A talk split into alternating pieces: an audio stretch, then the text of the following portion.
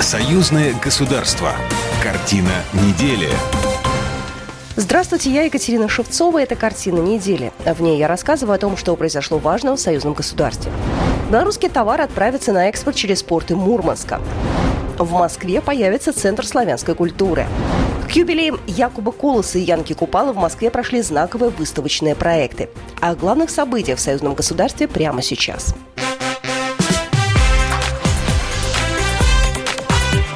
Главное за неделю. Белорусские товары отправятся на экспорт через порты Мурманска. Об этом на этой неделе договорились президент Беларуси Александр Лукашенко и губернатор Мурманской области Андрей Чибис.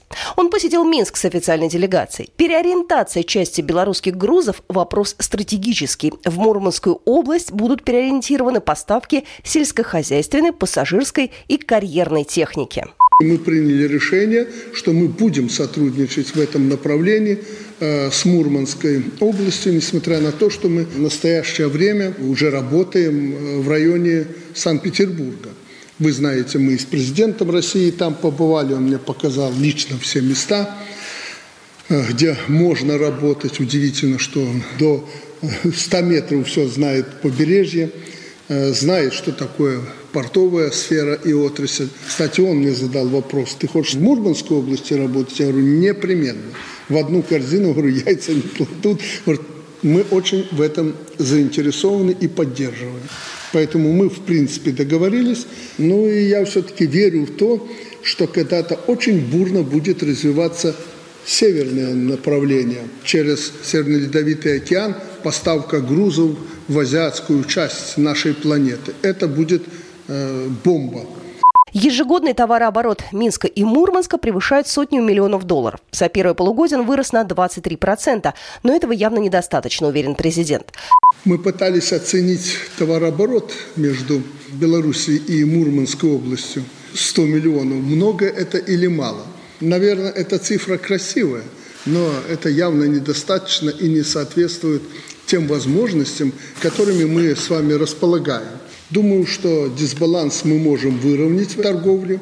И главное, есть, Андрей Владимирович, есть чем выравнивать. В нынешних условиях стратегическая тема – это переориентация части белорусских экспортных грузов, прежде всего калийных удобрений, в ваши порты. Да и не только калийных удобрений. Кроме того, в Беларуси надеются на сотрудничество в сфере производства электротранспорта, коммунальных машин, дорожной и специальной техники, в том числе карет скорой помощи. В части импортозамещения Беларусь готова подставить российским регионам производственное плечо. Андрей Чебес, губернатор Мурманской области европейские компании желают, хотят вернуться на, для того, чтобы обеспечивать нас техникой, но мы приняли решение работать с белорусским производителем. То же самое с автобусами, то же самое с троллейбусами, с шахтным оборудованием. Поэтому, знаете, вот э, эти ограничения, они для э, наших людей, для наших производителей, ну, для, по сути, единого же нашего народа, они только добавляют возможности и совместной заинтересованности делать вместе э, вот, ту работу, которую мы делаем. Поэтому, если финализировать, то санкции дополнительно простимулировали, дали новую возможность для нашего сотрудничества очень выгодного и для наших компаний, и для наших людей, и для производителей Беларуси. Другим важным направлением сотрудничества Александр Лукашенко назвал продовольственную безопасность. По словам белорусского лидера, еще с советских времен жители Мурманской области с удовольствием закупали белорусское продовольствие, в том числе из полей, картофель и другие продукты. Первую книгу издательского проекта «Библиотека союзного государства» под названием «Защищая Отечество» на этой неделе представили государственный секретарь союзного государства Дмитрий Мизинцев и председатель Российского исторического общества Сергей Нарышкин в музее панораме «Бородинская битва». Это первое издание масштабного издательского проекта «Библиотека союзного государства». В книге собраны уникальные исторические материалы, посвященные ратным подвигам Брестского, Витебского, Минского, Могилевского и Полоцкого пехотных полков в ходе Отечественной войны 2012 года. Часть документов публикуется впервые. Книга, приуроченная к 210-летию Бородинского сражения, выходит в свет в исполнении решения совместной коллегии Министерства иностранных дел Российской Федерации и Республики Беларусь. Перспективы развития белорусско-российских связей и интеграционных процессов в рамках союзного государства обсудили на этой неделе посол Беларуси в России Дмитрий Крутой и заместитель председателя Совета Федерации Федерального собрания России Юрий Воробьев. Стороны обсудили ход подготовки к визиту в Москву парламентской делегации во главе с председателем Совета Республики Национального собрания Беларуси Натальей Качановой, а также к предстоящему в 2023 году Уфе юбилейному 10-му форуму регионов Беларуси России, рассказали в пресс-службе. Остановились на актуальных вопросах внутриполитической и внешнеполитической повестки дня двух стран. Дмитрий Крутой отметил особую роль парламента в законодательном обеспечении реализации 28 союзных программ, в целях выполнения которых предстоит принять более 400 нормативных актов и двусторонних соглашений. В Москве появится Центр славянской культуры. Об этом на этой неделе заявили на прошедшей в Московском Даниловом монастыре заседании комиссии парламентского собрания по науке, культуре и образованию. Николай Бурляев, председатель комиссии парламентского собрания по культуре, науке и образованию. В Москве действует Центр культуры всех малых народов. Но нет в Москве центра славянской культуры. А славяне – это державообразующий краеугольный камень нашего государства, союзного государства. Русские, украинцы, белорусы. Поэтому мы предложили и приняли на нашей парламентской комиссии решение о создании такого центра. В ближайшее время инициативу предстоит рассмотреть мэру Москвы, а затем решить вопрос о выделении здания. Планируется, что центр станет площадкой для кинофестивалей, конференций, концертов, развивающих секций для детей выступлений творческих ансамблей. Кроме этого вопроса, парламентарии обсудили взаимодействие комиссии парламентского собрания по культуре, науке и образованию с Русской Православной Церковью и разработки новых проектов союзного государства в области культуры, науки и образования. Курс взят на объединение белорусских и российских инициатив. Таких проектов более 40. Это и создание фильмов о героях России и Беларуси. В них прозвучат 30 имен талантливых людей, внесших значительный вклад в союзное государство. Будет создан единый союз творческих объединений и деятелей культуры России и Беларуси. Основываться он будет на Кодексе чести деятелей культуры. Николай Бурляев, председатель комиссии парламентского собрания по культуре, науке и образованию. В Америке был создан этический кодекс Хейса в 1932 году. Там было все прописано. Отношение к государству, к семье, к флагу, к религии. Абсолютно правильные вещи. Так вот, мы должны принять кодекс чести деятелей культуры союзного государства. День союзного государства прошел на этой неделе в детском реабилитационно-оздоровительном центре «Жемчужина» Липельского района Беларуси. Праздник прошел 6 сентября в 10.30 и открылся он торжественной линейкой «Единство наших государств». Там же прошли творческие и спортивные фестивали, гончарные и ткацкий мастер-класс по народным танцам.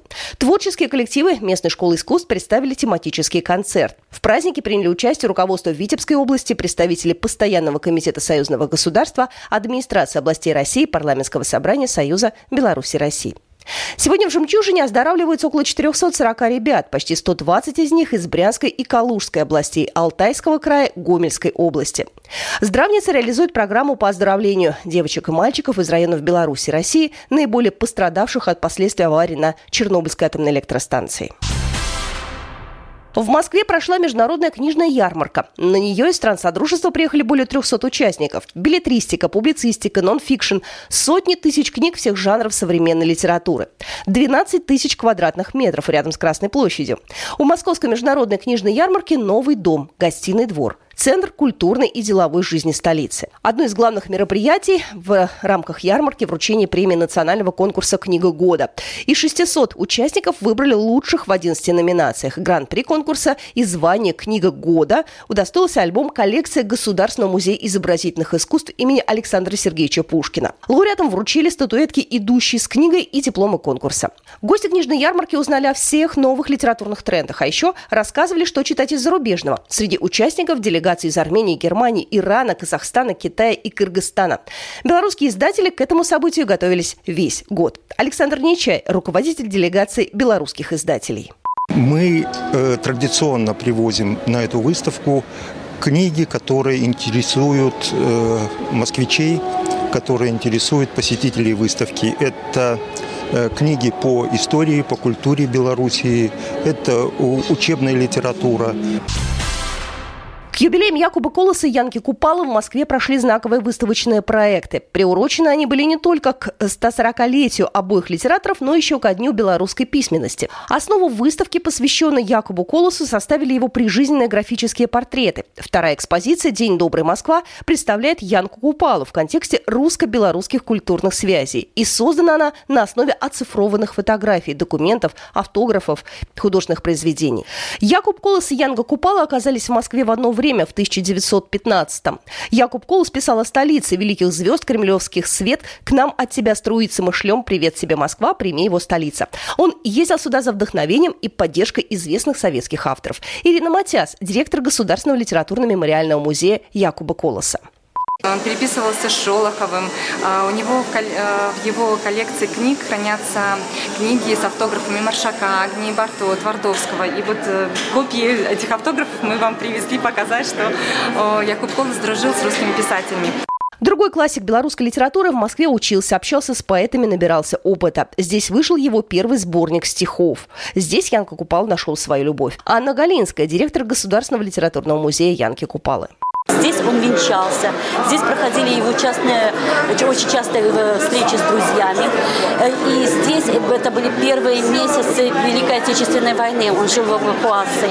И последние 10 дней жизни, вот его трагическая гибель. Оба поэта на родине в Беларуси стали народными, но еще при жизни во время Союза получили признание всей страны.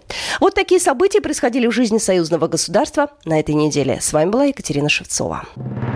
Программа произведена по заказу телерадиовещательной организации Союзного государства. Картина недели.